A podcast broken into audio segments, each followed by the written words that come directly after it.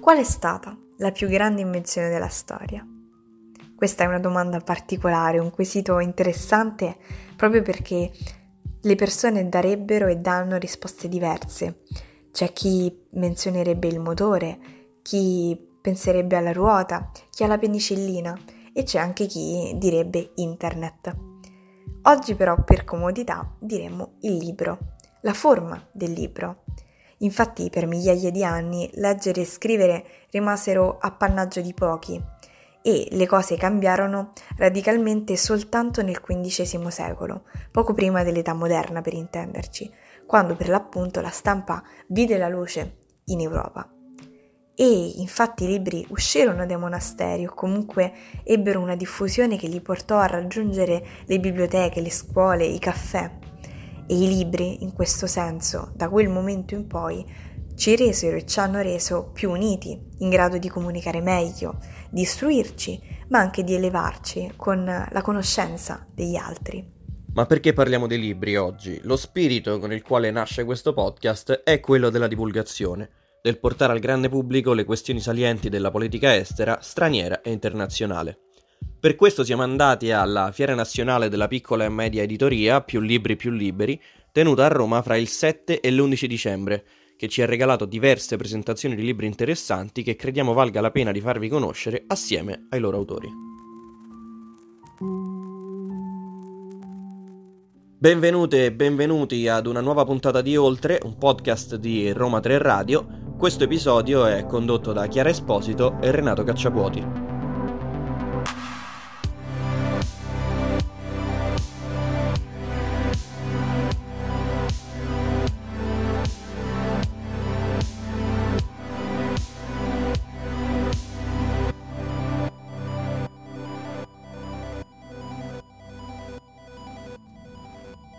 Centinaia di persone corrono da destra a sinistra, corrono ad ascoltare la presentazione di quell'autore, vogliono saperne di più rispetto a quel libro eh, del quale leggevano anteprime, recensioni nei mesi, nei mesi scorsi, ma in tutto questo clima alla fiera si radunano anche persone che vogliono analizzare i temi più caldi del periodo storico che stiamo vivendo, soprattutto in politica estera. Abbiamo avuto modo di assistere a diverse conferenze, a diversi dibattiti e questi ci hanno permesso di capire quali siano i temi cardine o comunque quali saranno i temi che condurranno le redini della geopolitica nel prossimo futuro. Uno dei più discussi è stato quello della guerra in Ucraina. Questo conflitto ha risvegliato in Europa e nel mondo il valore della pace. Non a caso molti dei libri presentati in fiera riguardavano questo argomento. Tra tutti abbiamo scelto di fare alcune domande ad Alessandro Maran, parlamentare dal 2001 al 2018 ha fatto parte della Commissione Esteri e della Commissione Politiche dell'Unione Europea. Da sempre appassionato di politica estera, scrive sul foglio e sul blog del riformista. Nello specchio dell'Ucraina, lettera a un amico sulla libertà e la pace, sulla collocazione dell'Italia nel mondo e sugli italiani. Così recita il sottotitolo. Rieccoci qui sempre da Più Libri Più Liberi, sempre in diretta con Roma 3 Radio e in particolare oggi, in questo momento, in questo pomeriggio, abbiamo qui con noi l'autore Alessandro Maran. Salve. Buonasera. Grazie di essere qui con noi. Grazie a voi. Eh, dottore, tra qualche ora lei presenterà questo libro, la sua nuova uscita, Nello specchio dell'Ucraina e eh, è una pubblicazione particolarmente importante, insomma ci troviamo nel tempio eh, dell'approfondimento, i libri come strumento per il sapere e per l'approfondimento, approfondimento che nel caso degli eventi del conflitto che sta sconvolgendo la nostra attualità in realtà è difficile comprendere vista la, il molteplice divenire degli eventi. Lei che tipo di chiave interpretativa ha dato a quello che ci sta sconvolgendo quotidianamente?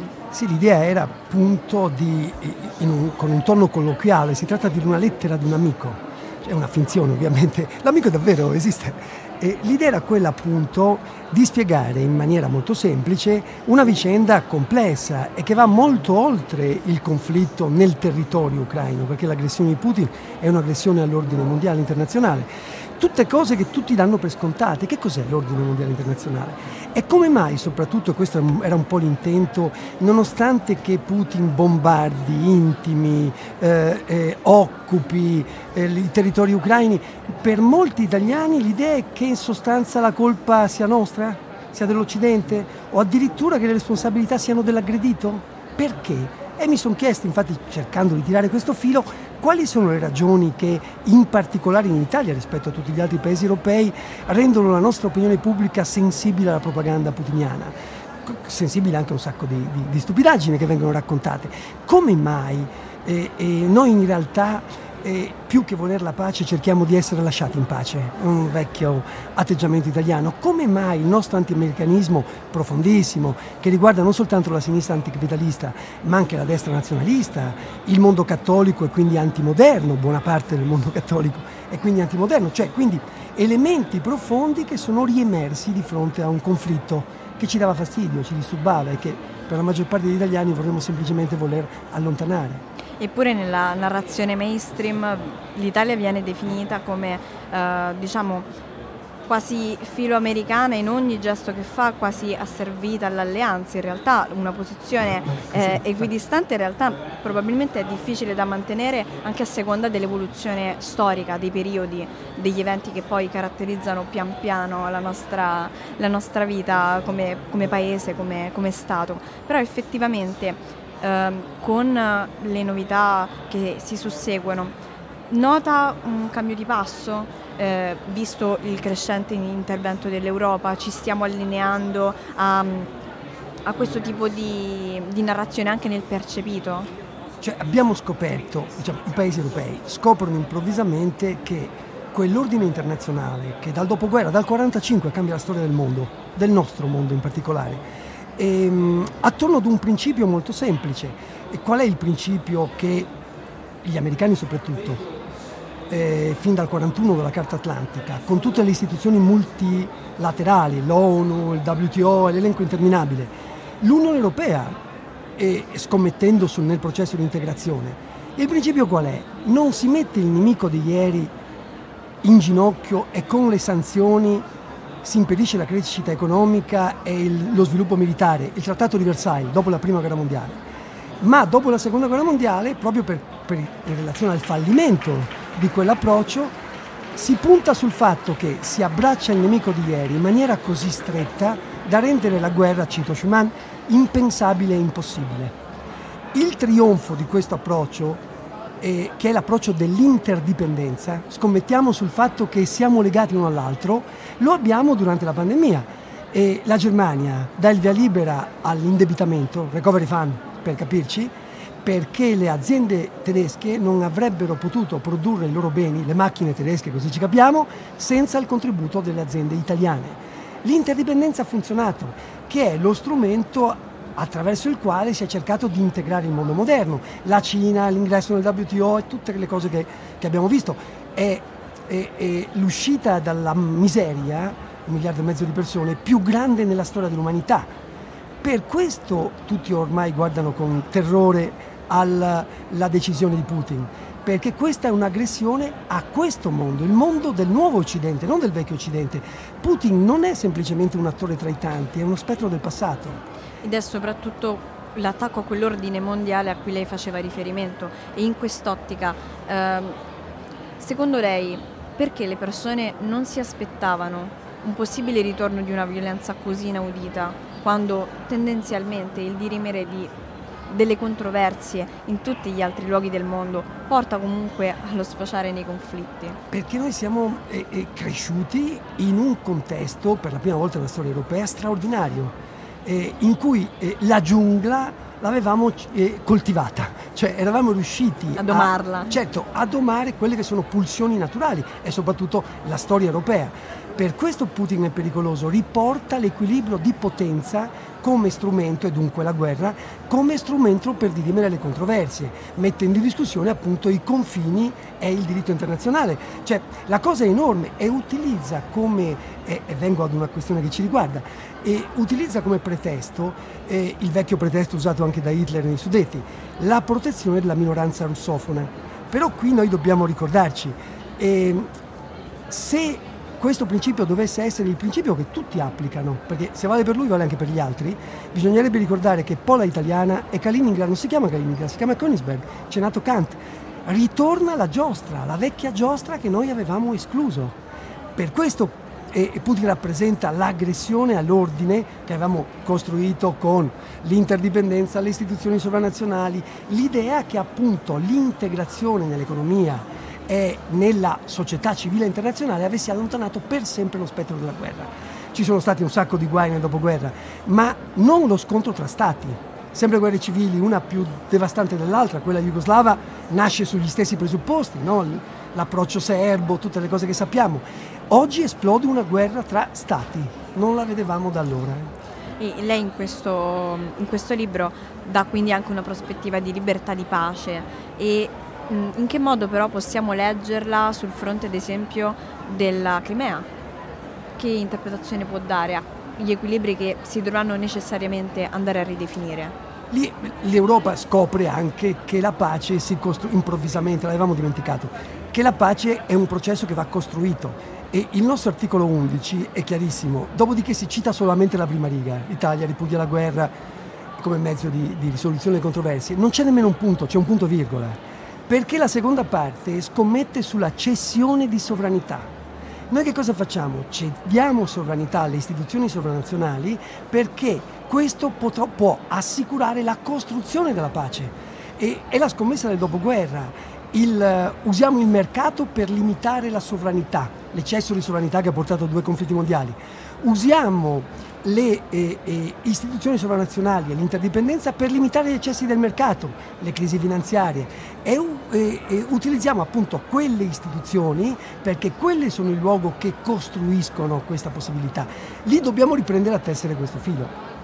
Non dobbiamo spezzarlo o non dobbiamo lasciare che rimanga spezzato. Certo. Assolutamente. Io la ringrazio, Alessandro Maran nello specchio dell'Ucraina, le auguro una buona presentazione. Grazie mille. Grazie a lei. Grazie a voi, buonasera. Le scelte che ruotano attorno al conflitto russo-ucraino nella gestione interna ed esterna dello stesso saranno decisive. Il mondo che verrà dipenderà da come verranno prese queste scelte e le reazioni che innescheranno. Siamo riusciti ad incontrare Dario Fabbri, analista geopolitico e giornalista, direttore del mensile Domino, dedicato agli effetti di lungo termine delle questioni internazionali che toccano il nostro presente. Grazie per essere qui con noi. Grazie a voi per l'invito, un piacere. Le facciamo una domanda macroscopica sul lungo periodo. Con il contesto della crisi climatica, la scelta della Russia di tagliare il gas all'Europa è veramente strategica o potrebbe ritorcersi su, proprio su Putin e sul suo apparato? Eh, bella domanda, nel senso non c'è una soluzione ottimale. Dal punto di vista russo è utile perché colpisce le opinioni pubbliche occidentali, soprattutto la nostra, anche quella tedesca, che vivono, vivevano meglio di gas russo, allo stesso tempo è come spararsi su un piede, quindi rinunciare ad un'entrata, però in questa fase di liquidità la Russia ne ha, ciò di cui manca è proprio il peso geopolitico nei confronti degli altri, la capacità di coercizione danni degli altri. E quindi la scelta, in un calcolo asimmetrico e comunque incompiuto di questa natura, è stata quella di appunto colpirsi o autocolpirsi, autolesionarsi per cercare di avere maggior peso geopolitico. Per ora lo schema non sta funzionando. La, l'invasione della Russia in Ucraina sta cambiando la concezione di guerra eh, nel mondo contemporaneo o in futuro? Dal punto di vista tecnico sì, come ogni guerra cambia o quasi sempre quelle precedenti, perché comunque ci sono delle novità, si imparano delle lezioni tattiche, delle lezioni anche tecniche, soprattutto questa guerra come elemento principale quello di aver ricordato che purtroppo per noi le guerre esistono e temo ci saranno sempre, mi auguro tanto di essere smentito, cioè che la pensavamo sì in alcuni luoghi esotici che ci toccano molto relativamente perché siamo esseri umani, quindi li seguiamo lo stesso, però è un po' diverso vederla in casa, così neppure ce l'abbiamo in casa, quindi figurarsi se davvero fosse sul nostro territorio, ma già vederla sul nostro continente fa un'impressione. Mi pare che il dato di innovazione, che in realtà non lo è, ricordarci che purtroppo la guerra è un fenomeno tremendamente umano, drammaticamente umano e non se n'è andato, eh, anzi gode purtroppo per noi di ottima salute non vorremmo. Infatti non ci stiamo avvicinando alla fine della storia, in poche parole. No, temo di no, la storia non sarà mai finita finché noi siamo in vita, questo è l'unico dato davvero positivo. Sarebbe meglio se fosse un po' più, dire, più dolce di così, però la storia di certo non è finita. Però per chiudere le chiederei, in un mondo che cambia questa espressione un po' inflazionata ormai, sì. quali sono i punti cardini, gli strumenti che dobbiamo utilizzare per continuare a leggere la storia, la politica e l'attualità con profondità, non eh, con la partigianeria magari alla quale ci sottomettiamo? Ovviamente la risposta non ce l'ho, pretendere di averla è impossibile, sono talmente tante le variabili per approcciarsi, come lei l'ha descritta, a quello che poi essenzialmente la, la vicenda umana, eh, però se posso davvero dare un consiglio è quello che provo a fare, riuscendoci in modo uh, un po' altalenante in quanto appunto essere umano anch'io, è quello di calarsi nello sguardo dell'altro, cioè che il primo passaggio è necessario, non credere che il nostro modello di vita, di cultura istituzionale, storico, economico, valga per tutti gli esseri umani.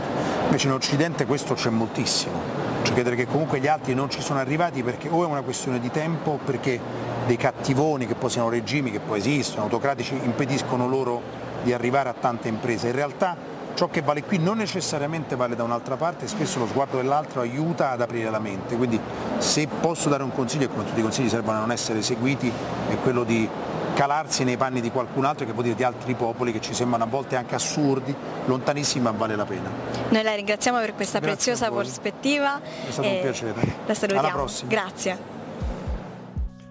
Un altro tema molto complicato da avere chiaro quando si pensa alla geopolitica mondiale, per chi non è avvezzo, è quello delle intenzioni asiatiche sul continente africano.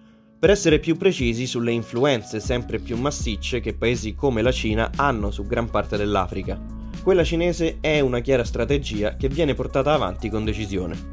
Abbiamo incontrato in fiera Andrea Spinelli Barrile, giornalista e cofondatore di Slow News, che ha all'attivo un libro, Esperanza, ed è anche vincitore di due premi, il Premio Italia Diritti Umani 2017 di Flip e Amnesty International e il Premio Letizia Leviti 2020 con il suo reportage Ebola, dalle tame nascono i fiori.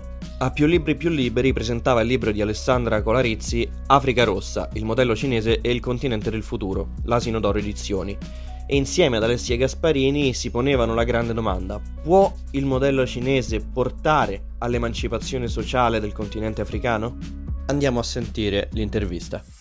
Abbiamo qui con noi eh, Andrea Spinelli Barrile. Salve, grazie mille di essere qui. Grazie a voi per l'invito, grazie a voi andando alla ricerca tra, tra, tutti i tantissimi incontri, le tantissime conferenze che stanno eh, iniziando e che continueranno ad accompagnarsi per la giornata, noi come redazione di Oltre, ma in generale come Roma 3 Radio, vogliamo cercare degli argomenti di approfondimento per dare uno sguardo nuovo su temi anche complessi. Infatti off, uh, off records parlavamo di quanto in questo caso, proprio per la presentazione di Africa Rossa, il modello cinese il continente del futuro, ci siano tanti temi da sviscerare. Infatti eh, Andrea, tu eri in, in dialogo con Alessandro Alessandra Colarizzi, che è appunto autrice di questo libro, ha offerto uno sguardo su come la Cina sta affrontando ecco, il tema dell'Africa e questo mercato quasi aggredendolo, dicevamo.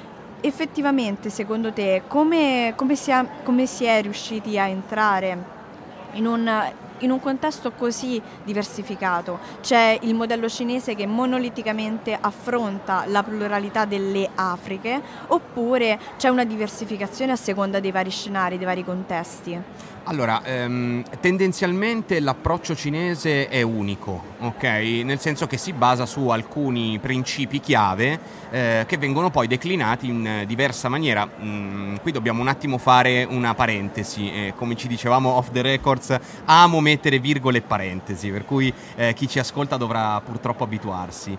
Ehm, L'Africa, o meglio, le Afriche eh, sono un continente intero un continente che da qui al 2100 avrà una popolazione superiore a quella della Cina. Parliamo di 54-55 nazioni a seconda della nostra scelta politica se riconoscere o meno il Sahara occidentale come una nazione eh, e in queste 54-55 nazioni ci sono decine di lingue, usi, costumi, tradizioni molto diversi tra loro. Basti pensare l'Africa del Nord eh, culturalmente araba eh, e l'Africa subsahariana invece è qualche cosa di completamente, anzi qualche cose di completamente diverso.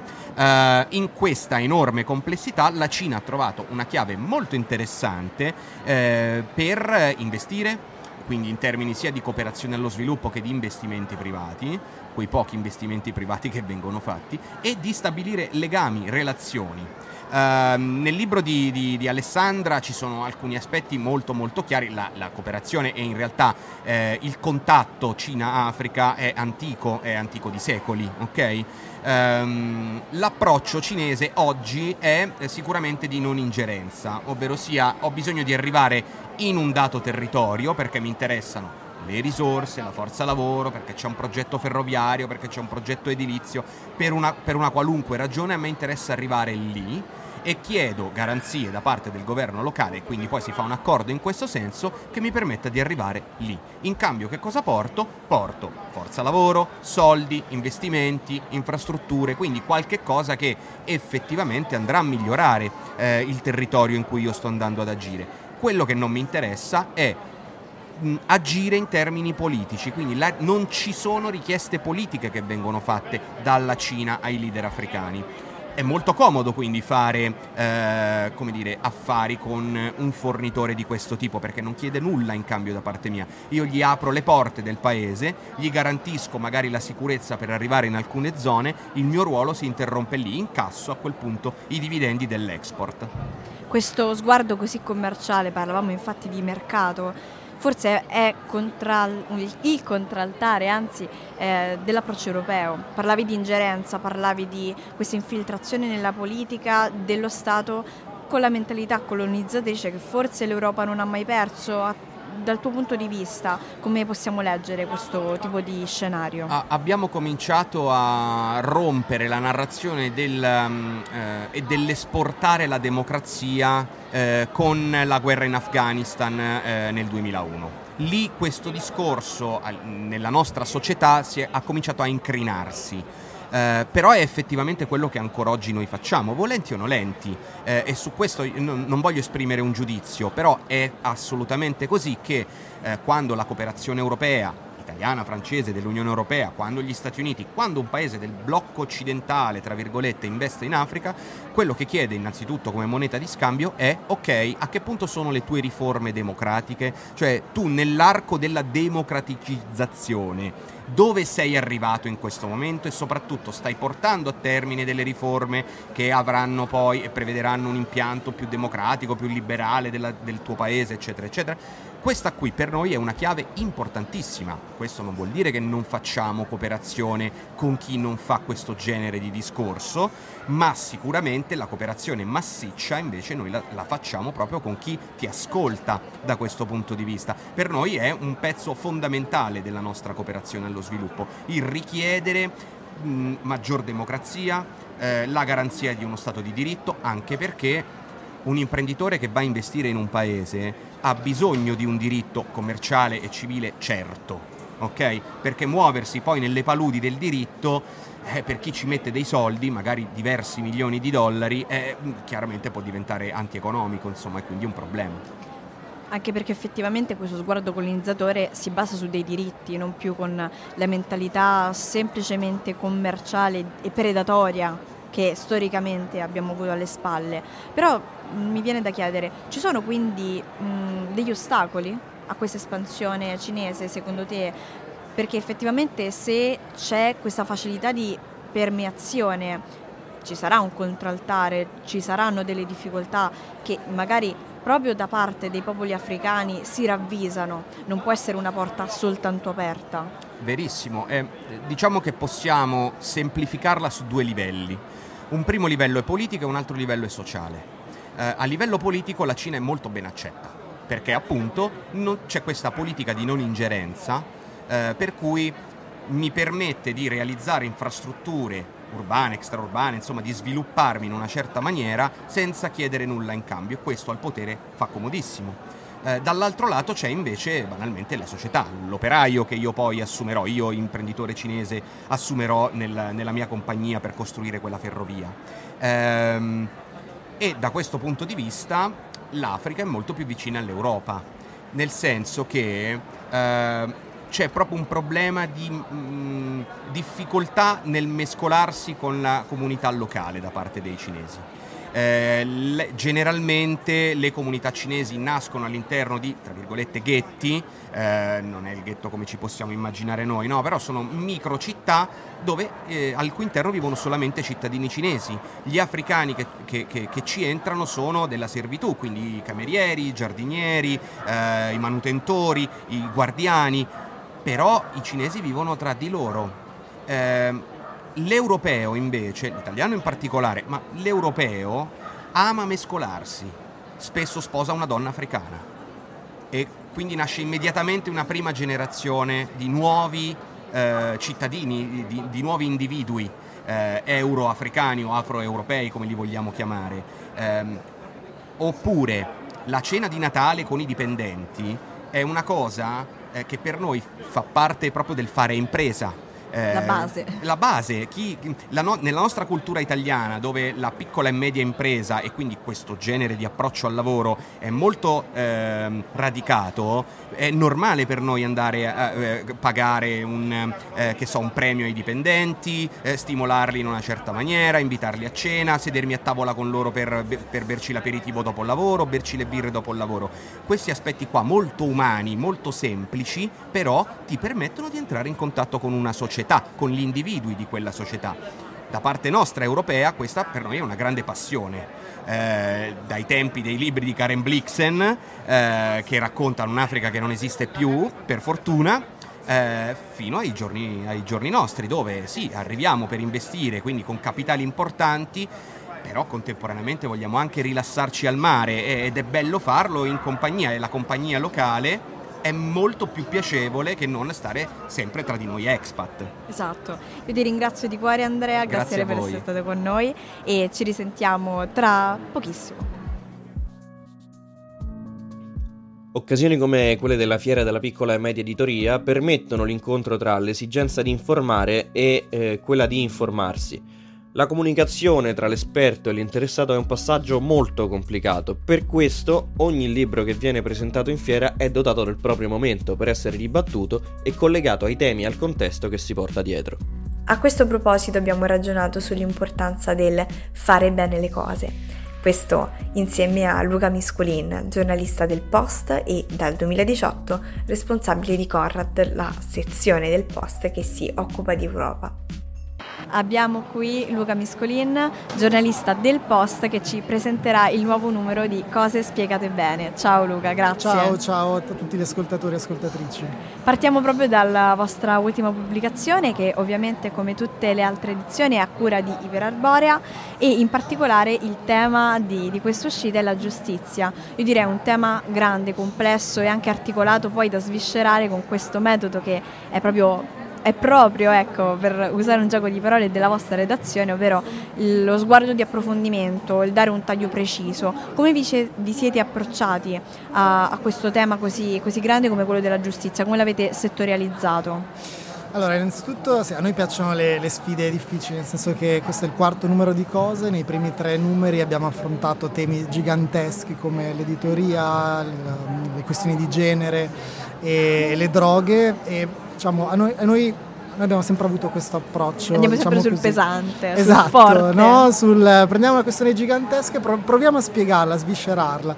È un approccio che ci contraddistingue sin dall'inizio, come dici il nostro eh, format dello spiegato bene ormai è diventato un genere a sé. Abbiamo pensato di tradurlo in una rivista di carta che facciamo con Iperborea, che è una casa editrice di Milano che ha grandissime esperienze, con cui condividiamo grandi affinità e sensibilità, un po' perché ci piacciono anche le sfide da un punto di vista dello strumento. No? Negli ultimi anni abbiamo sperimentato con formati diversi, newsletter, podcast, eh, so, siamo su tutti i social possibili e immaginabili.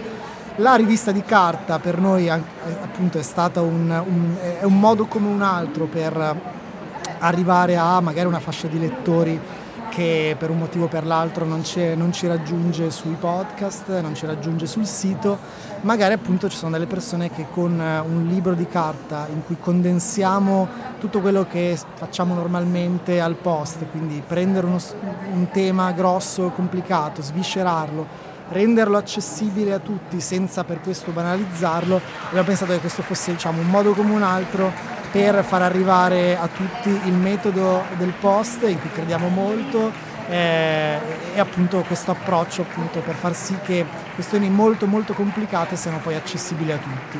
E mi viene da chiederti quindi qual è stato magari uno dei temi più difficili da affrontare, cioè la sfida editoriale è complessa e magari c'è stata mh, una situazione ancora più complessa da sviscerare, da portare alla luce Guarda, secondo me, eh, diciamo, da, da, lettore del post, perché poi questi libri noi li, li, produciamo, ma li leggiamo anche in redazione, ne parliamo fra di noi e diventano argomenti di discussione nelle chat di redazione per, per giorni e settimane. Quello che secondo me è, è, stato il più delicato da scrivere finora è stato mh, questioni di genere, nel senso che è un tema su cui i giornali ancora adesso eh, senti che camminano un po' sulle uova, no? sull'uscio delle uova o quando rompono. parlano, o le rompono, esatto. Quando parlano di persone transgender, quando parlano di eh, persone che subiscono quotidianamente discriminazioni per la loro identità sessuale, sono questioni che persone di una certa generazione, oggi i giornali sono fatti da persone molto anziane, questo è uno dei problemi del giornalismo in Italia, sono, pers- sono questioni che la generazione che, che oggi fa i giornali fatica proprio a, a maneggiare. E mh, proprio per questo c'è ancora in Italia scarsa consapevolezza su come si raccontano queste cose, su come si parla eh, appunto di questioni di, di genere, di identità sessuale e questa difficoltà diciamo, è, è ambientale diciamo così, ha fatto sì che anche per noi fosse proprio un po' più, credo che sia stato il numero di cose eh, anche un po' più lungo nella sua gestazione, però è forse quello che ci ha dato più, più soddisfazione perché riuscire a mettere, diciamo, a, a, a dare una, una specie di, a dare degli strumenti per ragionare per capirne, per capirne, meglio, secondo me è proprio un servizio che abbiamo fatto. Di, di eh, cittadinanza. Esatto, esatto, di cittadinanza, dici bene. In realtà forse state proprio crescendo la, la generazione di chi ecco, conserverà questa sensibilità a temi che in realtà sono già la nostra quotidianità, che poi determinati media mainstream non lo capiscano, magari si troveranno a doverlo fare inevitabilmente. Avete in progetto ovviamente nuovi numeri, non possiamo fare spoiler sui prossimi no. temi, però mh, rimarrà sempre questo filone dei grandi temi che possono ecco, eh, dare una panoramica ampia. Eh, restando su, su, questo della giustizia, eh, abbiamo assistito anche alla vostra presentazione, ehm, erano presenti due esperti avete dialogato ecco, con chi della materia si occupa, secondo te quali sono state le considerazioni di peso mh, più importanti che sono emerse oggi qui a Più Libri Più Liberi? Abbiamo fatto un incontro con Luigi Manconi, che è probabilmente beh, è sociologo, ex senatore, ma probabilmente il principale esperto di diritti umani in Italia. Abbiamo parlato anche con Marianna Aprile, che è giornalista di oggi e si è occupata anche di cronaca giudiziaria nella sua carriera. Eh, mi sono rimaste dentro alcune considerazioni che Luigi Manconi ha fatto sul carcere, che è un tema gigantesco di cui si occupa da una vita, quindi ogni volta che lo senti parlare di carcere è proprio come se appunto ti abbeverassi no, di questa grandissima sapienza e consapevolezza che ha lui. E, um, lui ha parlato del carcere come un grande elemento rimosso no, dalla nostra coscienza collettiva, è un posto che tendiamo a costruire eh, in periferia, con cui non vogliamo avere a che fare, di cui ci spiace anche parlare. Mi, mi viene in mente il fatto che due settimane fa c'è stato il 79 suicidio in carcere nel 2022, è il dato più alto nella storia italiana da quando registriamo eh, questi numeri e c'è stato un giornale che ne ha parlato eh, di, di, questo 79 suicidio, lo so perché quella settimana lì conducevo la rassegna stampa mattutina del Post Morning, quindi li ho sfogliati tutti i principali giornali e ce n'è stato solo uno, il Foglio, che mi ha dato notizia.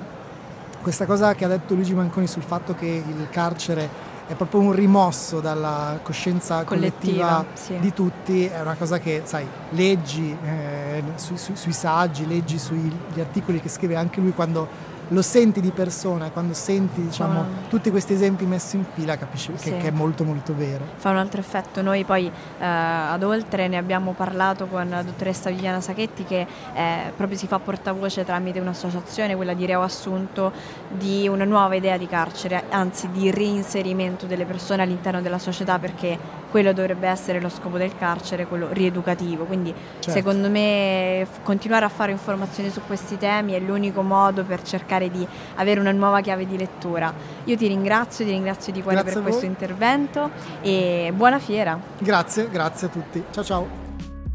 In questo episodio speciale abbiamo cercato di portarvi con noi in questo breve viaggio tra idee, luoghi, voci, che è un po' un modo sintetico per descrivere quello che per noi ha significato partecipare all'evento di Più Libri Più Liberi. Speriamo che la puntata vi sia piaciuta, ci rivediamo alla terza stagione. Oltre è un podcast di Roma 3 Radio. Le voci sono di Chiara Esposito e Renato Cacciapuoti. Le interviste che avete ascoltato sono di Chiara Esposito e Vito Lavacca. Cura editoriale di Federica Ranocchia. Musica e montaggio di Renato Cacciapuoti.